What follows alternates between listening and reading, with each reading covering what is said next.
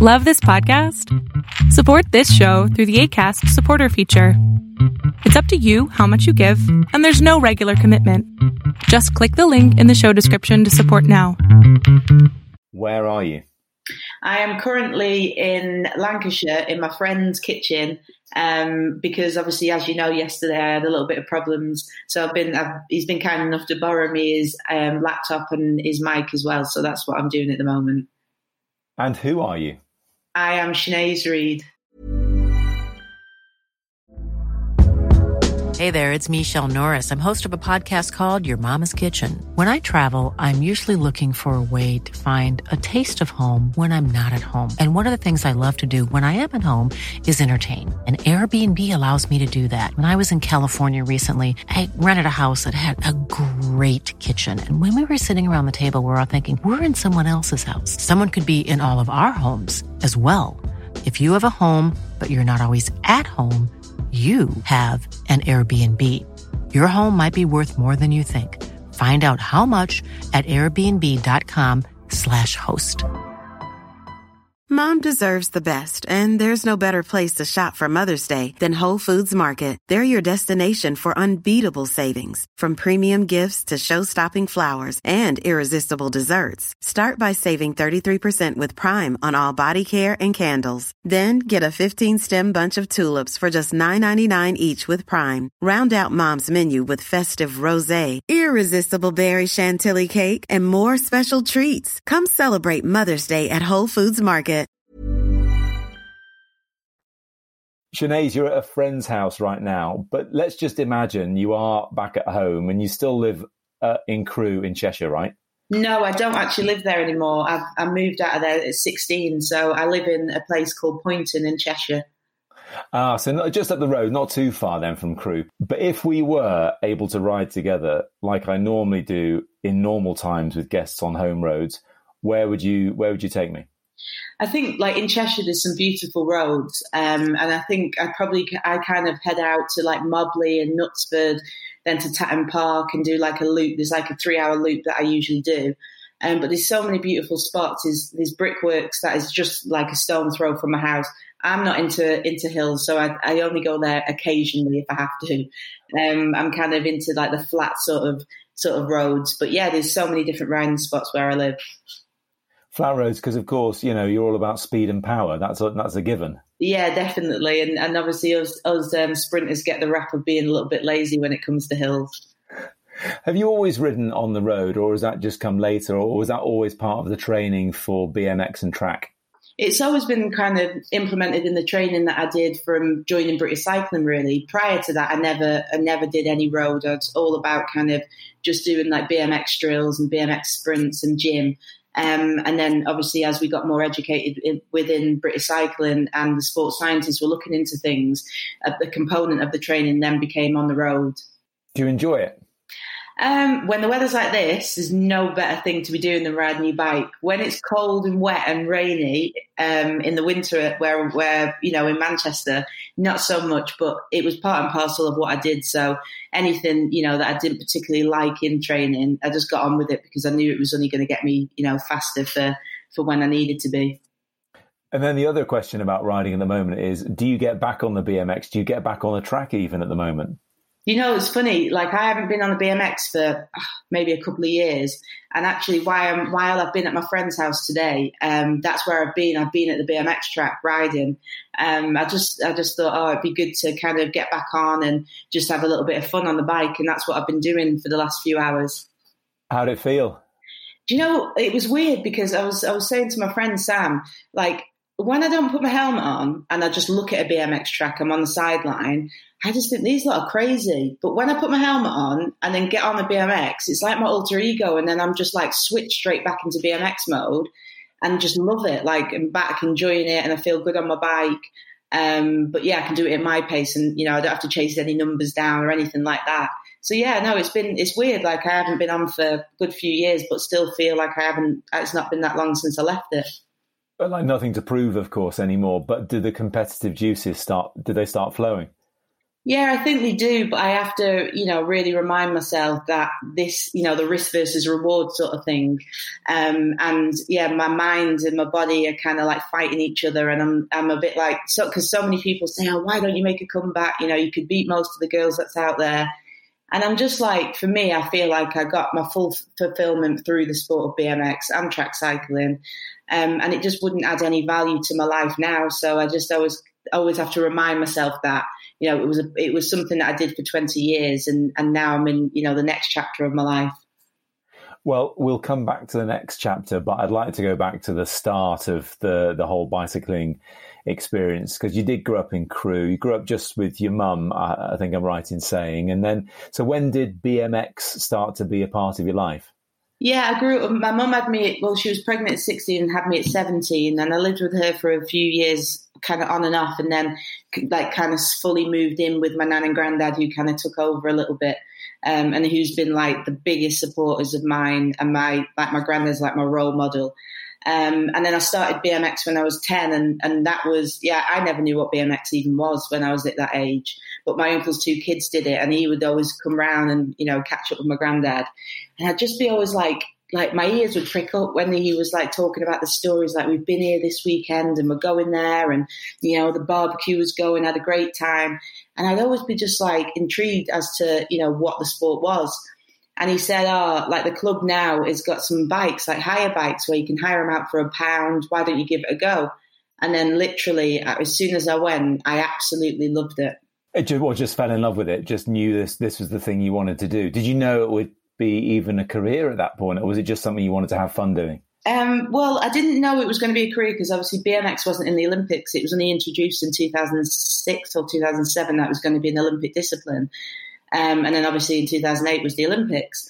Um, but for me, I was, I, it's really strange. Like I always knew from the very, like the first few months when I got into it, that that's what I was going to do. Like it didn't matter if it paid the bills. It didn't matter if I was, you know, like it just no, I had no barriers there. I just loved this sport, and I'd be in school in the classroom, like drawing little BMX tracks, and like it was just like it took over my life. Like I absolutely loved it. Any spare minute I got, I was at the track. Summer holidays, I was there from the morning through till you know till it got dark, and it just like I just loved it, and I was like, I don't know how, I don't know, you know, what it looks like, but I am going to make this my career. And then luckily, as it unfolded, it became my career. I really want to talk about representation right now, right at the start in, in BMX, in cycling in general, actually, because you're mixed race. Your mum is from Irish family. Your dad, who I know you haven't spent much time with over the years, uh, from the Caribbean. Am I right in saying? Yeah, from Jamaica. Yeah. Yeah. So, so were, were you the only brown face uh, doing BMX at the time? Was there anyone else to look up to that looked like you, or did you feel? Did, what, what, what did it feel like at the time? Well, the only thing that felt different when I first started BMX was that I was at my BMX track in Crewe was I was the only female. Like that was the only difference because the guy that run the club um, and the reason why I loved it as well and he made it enjoyable was a guy called, he'd labeled himself this, I'm not labeling him, Black Bob. And he was a, a Jamaican guy and he was just like full of energy. He was, you know, like enthusiastic. He, he, he, didn't know anything scientifically, but he would just put training drills together. And people like Jamie Staff and who raced BMX then and, and all these like greats of the sport would travel from all across the country to come and train at Crewe BMX track because Bob was infectious and he, he, everyone used to say he produces champions. So in that respect, you know, the coach was black and everybody else was white and I was, you know, mixed race. And, and yeah, I, I never had any barriers and, or felt different in any way because, you know, our figurehead was a, a black man because there's another BMXer that I've talked to about this and hoping to talk to on home roads called Charlie Reynolds. Uh, and when I was a kid in the 80s, the big BMXer was a guy called Andy Ruffell, who I looked up to. He had a team Raleigh bike. It was the coolest looking BMX you'd ever seen.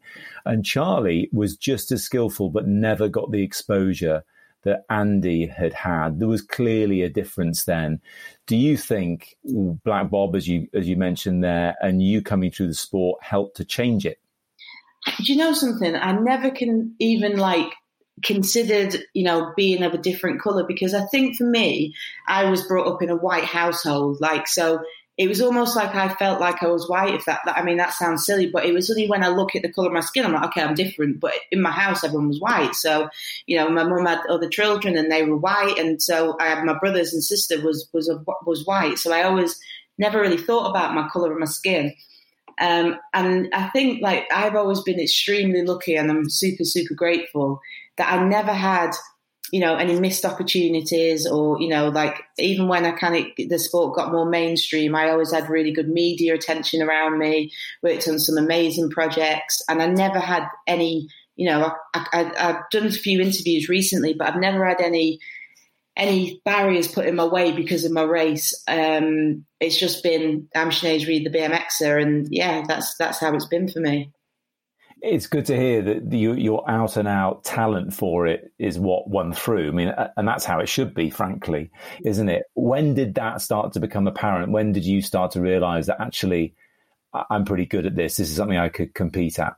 I think in in the second, uh, I started in 1999, and then in 2000, because in BMX it was age categories, so you could race like the 11 girls, the 12 girls, and until you get to junior and I went to the European Championships as 11 and raced the 11 girls, and I got European champion. And I've been on my bike for, I mean, so it would have been around just under a year, and I've become European champion. And no other rider from Great Britain had won the European Championships, not not on that day, and and there was the first female for for many many years. And I remember like, oh yeah, that's cool, that's okay. And I got back in the stands in the grandstands, and like the whole of like the you know the people watching all the fans like they were chucking me up and down and was like oh like this is incredible like people were crying like it's amazing for UK BMX and I was just like oh wow I'm you know I've just only run a bike race.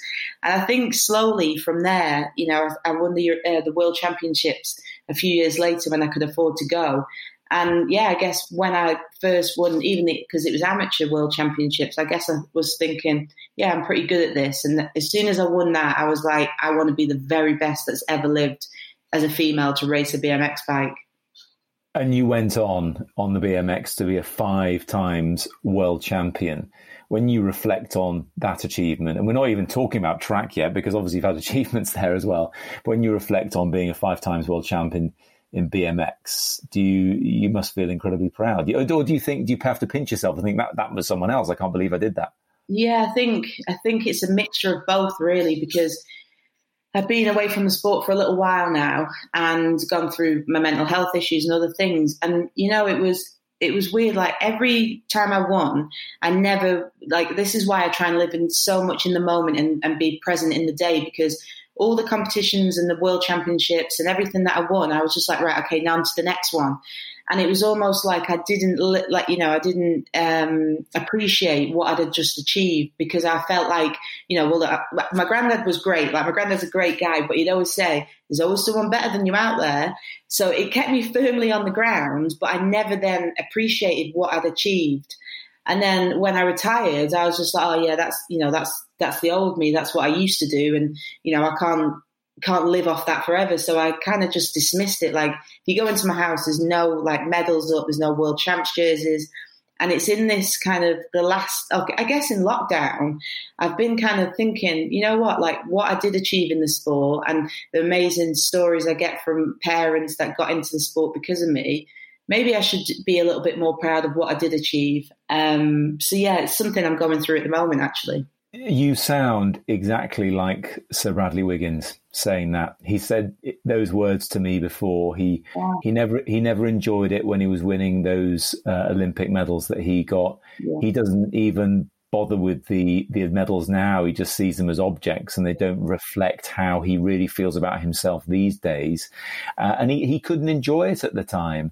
Uh, you know, he a couple of times he got silver when he should have got gold, and that was the biggest disappointment. When you think actually you still got a medal that someone else didn't get. Yeah. Does that, does that, resonate with you? Yeah, because I've won two silver medals, and one was when me and Victoria, so we won in 2007 and 2008. And in 2009, we got silver at the World Championships um, in the team sprint. The Australians beat us.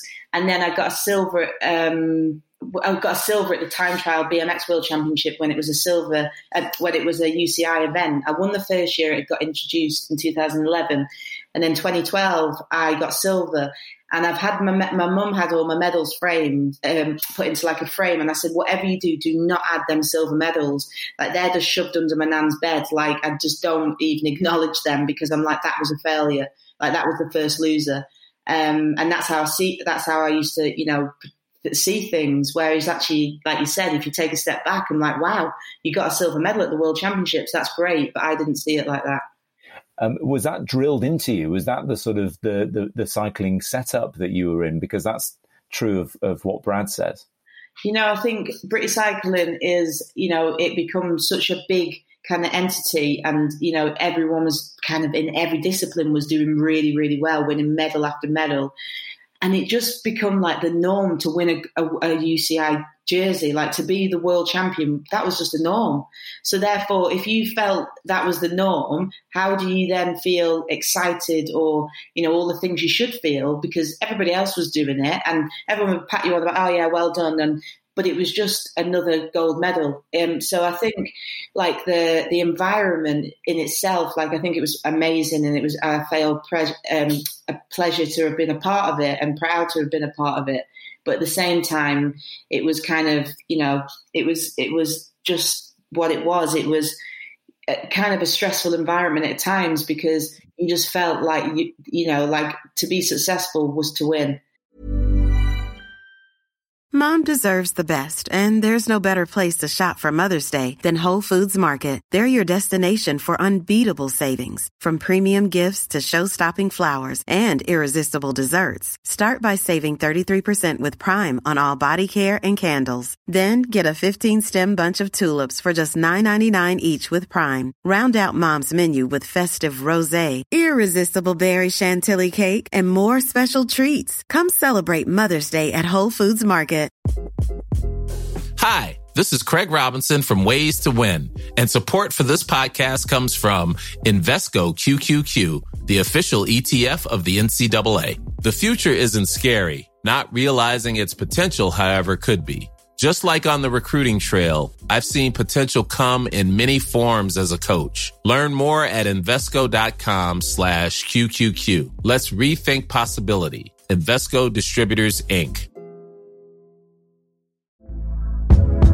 Hey there, it's Michelle Norris. I'm host of a podcast called Your Mama's Kitchen. When I travel, I'm usually looking for a way to find a taste of home when I'm not at home. And one of the things I love to do when I am at home is entertain. And Airbnb allows me to do that. When I was in California recently, I rented a house that had a great kitchen. And when we were sitting around the table, we we're all thinking, we're in someone else's house. Someone could be in all of our homes as well. If you have a home, but you're not always at home, you have an Airbnb. Your home might be worth more than you think. Find out how much at airbnb.com/slash host. But also, Shanaze, at the time, you know, you were at the kind of peak of your powers around the 2008 uh, Olympics in Beijing 2012 as well. And obviously, it, it, didn't come off. You were pushing it to the limits and uh, and didn't get the gold that you deserved at either of those and didn't walk away with a medal. Um, that that happens. I mean, that just happens, especially if you're pushing it right to the limits. What I do want to talk about, though, is some of the people who would take a pop at you. You know, some of the people who accuse you of being a bit of a rock star, like Jamie Staff at the time, saying you were living in in La La Land, that sort of thing. That that must have hurt. Yeah, it, you know, you know something that was it really really hurt me because I seen Jamie like one of the, the, reasons, the very reason I got into track cycling by accident, uh, why I raced the, the World Championships, and we can talk about that, was because Jamie went from BMX to track, and I used to always look up to him, like I was always compared to him, like the powerhouse of BMX, and and then obviously I went onto the track and ended up being successful on there, and then out of nowhere, like he hadn't come to me and said that them things or that he was going to write, uh, you know, say them things about me in the press. And, and I look back and I was just a kid. Like I was 18 in Beijing Olympics, like, and 19 that year, but I was just a kid. And I just felt like, you know, if he had some respect or a little bit more respect for me, and you know, like he he said he did. I just felt like it was really hurtful, and I guess you know, like we he's apologized now, and we chat, and you know, we get on, but it did hurt at the time, and but I just guess I was, I guess, a little vulnerable girl, really, in this big entity of British cycling that just loved riding the BMX bike. And I happened to go into the Olympics and I happened to, you know, not win the biggest race of my life. And then bang, like it was just a lot to take on. And I think within them few years, um, yeah, I, I had success still, but I think that's when things started to fall apart, really. We'll come on to that because you did mention before racing on the track with Vicky, Victoria Pendleton, of course, one of our greatest track cyclists ever. It, it's you, you make it sound so easy. Of course, I was a powerhouse on a BMX and I just switched the track that's pretty hard work. There's a real, I've raced on the track. There's real discipline to holding your position, to dealing with the G forces going around the cornering, uh, and also, of course, to not stop pedaling because it's fixed. Yeah. Um, that you make that transition sound so easy, but I'm sure it wasn't. It was. It was easy, you know, because this is the thing. People underestimate, not everyone, but people underestimate how hard BMX is and the skill set and the training that goes in you know, some people oh, it's just people, adults on kids' bikes or whatever. But then actually, when they're in the gym, when people started seeing us in the gym and how strong we were, way stronger than, than the track riders, we were putting way more power out on the watt bikes than any of the track riders. Um, and then for me, I, my granddad, I was, I have to go back to my granddad again, but he was like, a bike's a bike. And that was my mentality. So when I told him, oh, I think I'm going to go to the world was like, oh, cool, that's, a, you know, a bike's a bike. You just got to pedal it fast.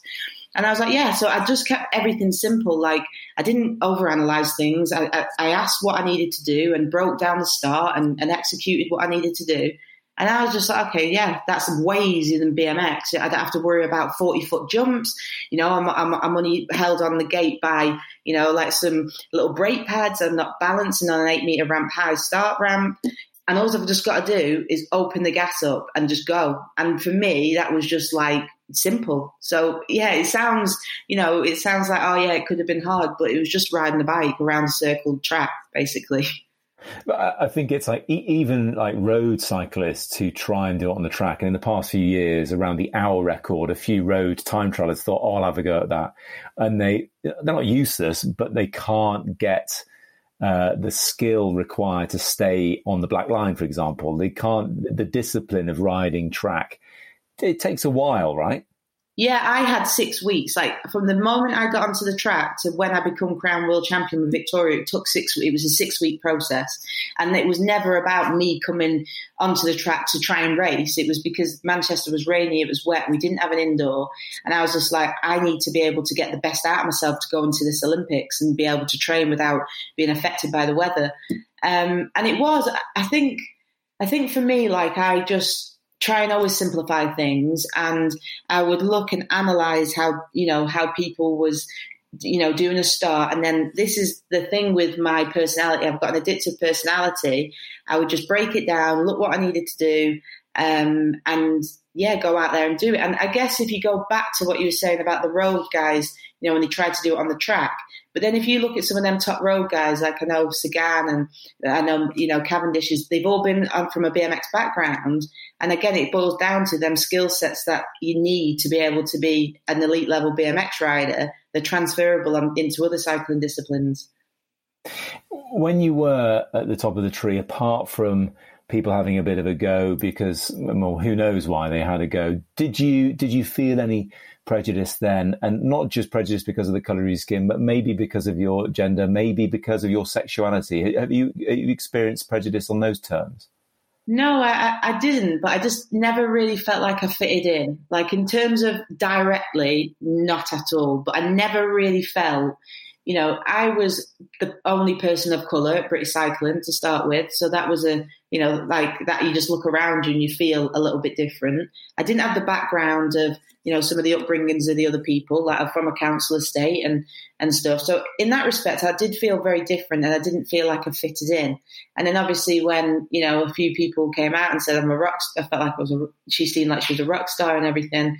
It was just like, okay, you're not saying that about anybody else. And I just felt a little bit like, you know, why are they being like that with me when I feel like I'm an open person? You can come directly to me. Um, but yeah, if that was the, I don't feel like it was to the colour of my skin, but I just didn't feel like I quite fitted in within that British cycling system.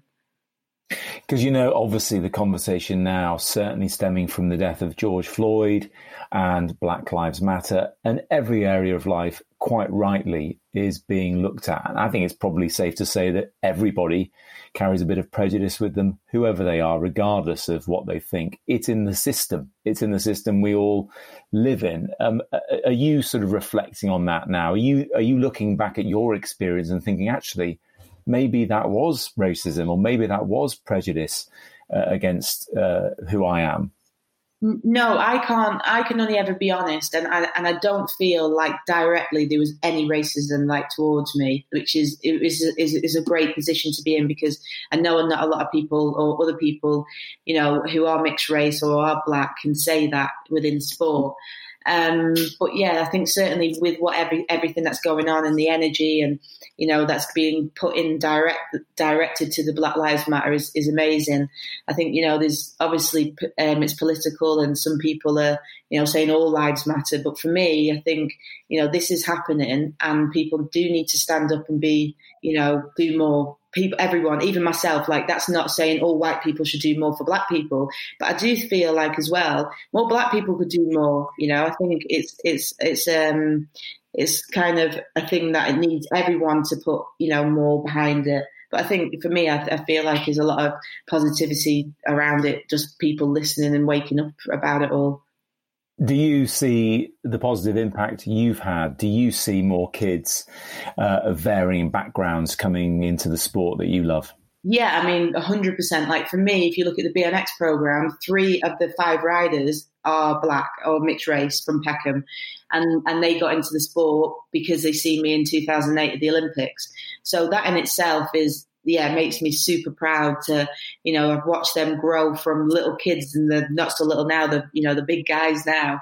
Um, but that in itself, like if you look on the track side, you can't really say there's many mixed race or black people there. Um, it's very much middle class white people, whereas the BMX is, you know, more heavily weighted towards the mixed race people. And and it, and if I've helped be that role model and and you know be that, you know, I can do this too, then fantastic. And you have hung up your cycling shoes for the time being, certainly in terms of racing, but not without going out on, on a bit of a high. Finally, last year, you were crowned a British national champion uh, in the team sprint. That's a pretty good way to go out.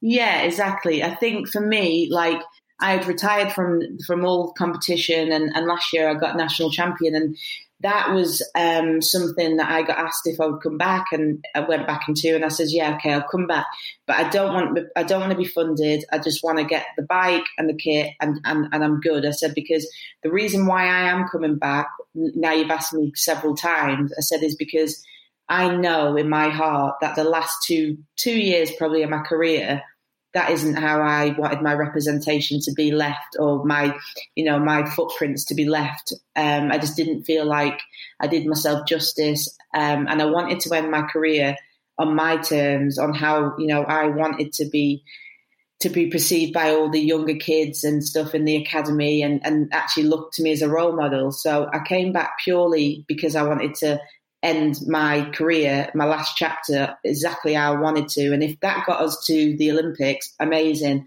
It only got us to the nationals because some stuff got messed up basically with the coach and and yeah, we I was meant to go to the World Championships, but yeah, we got it. It got messed up a little bit.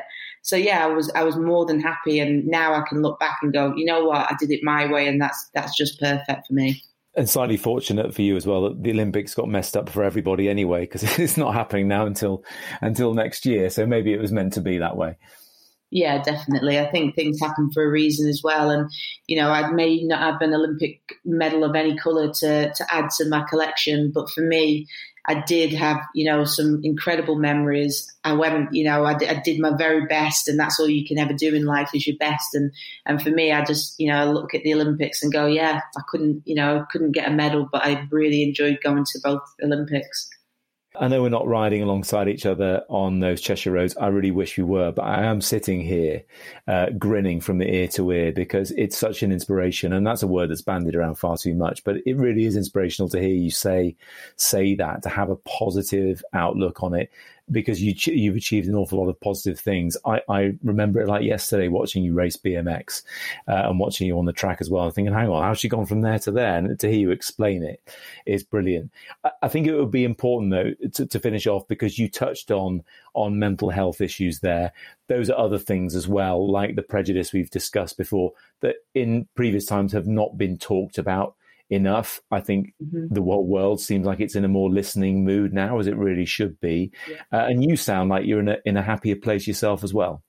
For me, I've never been in a better place mentally and physically. Really, I've never. Yeah, I'm just so content on being in my own skin. And yeah i'm always i'm i'm very much about um, reflection and you know how can i be a better human being? You know what do i offer to society? Not do, what do i take from society but what do i offer? Even like my friend groups you know people i invite into my friend groups are for a reason but what do i actually give back to them friends and family? And and i'm very much about that now being more mindful of others. Um, but yeah, I think for me, I'm in a fantastic place. And mental health, I guess, even coming out of the lockdown and everything with Floyd and, and, all the kind of negativity that's been weighing people down, I think it is great. Like that's been one of the biggest reasons why I've spoken and been, you know, openly and active surrounding mental health because it has hit me hard in the past. And yeah, I just wanted to see, just to be open and vulnerable and allow myself to tell my story on how I did it and if it helps other people, then brilliant. I, I think it does. And look, you know, pe- people may have said this term in the wrong way before, but I think you are a rock star. I think I think you're an absolute rock star, and I think it, has been brilliant to, to to listen to you, Shanaze. Thanks so much. No, thank you, Matt. It's been great. Flexibility is great. That's why there's yoga. Flexibility for your insurance coverage is great too. That's why there's United Healthcare Insurance Plans. Underwritten by Golden Rule Insurance Company, United Healthcare Insurance Plans offer flexible, budget friendly coverage for medical, vision, dental, and more.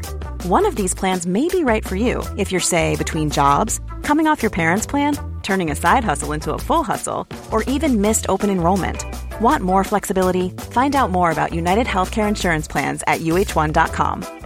Mom deserves the best, and there's no better place to shop for Mother's Day than Whole Foods Market. They're your destination for unbeatable savings, from premium gifts to show-stopping flowers and irresistible desserts. Start by saving 33% with Prime on all body care and candles. Then get a 15-stem bunch of tulips for just $9.99 each with Prime. Round out Mom's menu with festive rosé, irresistible berry chantilly cake, and more special treats. Come celebrate Mother's Day at Whole Foods Market.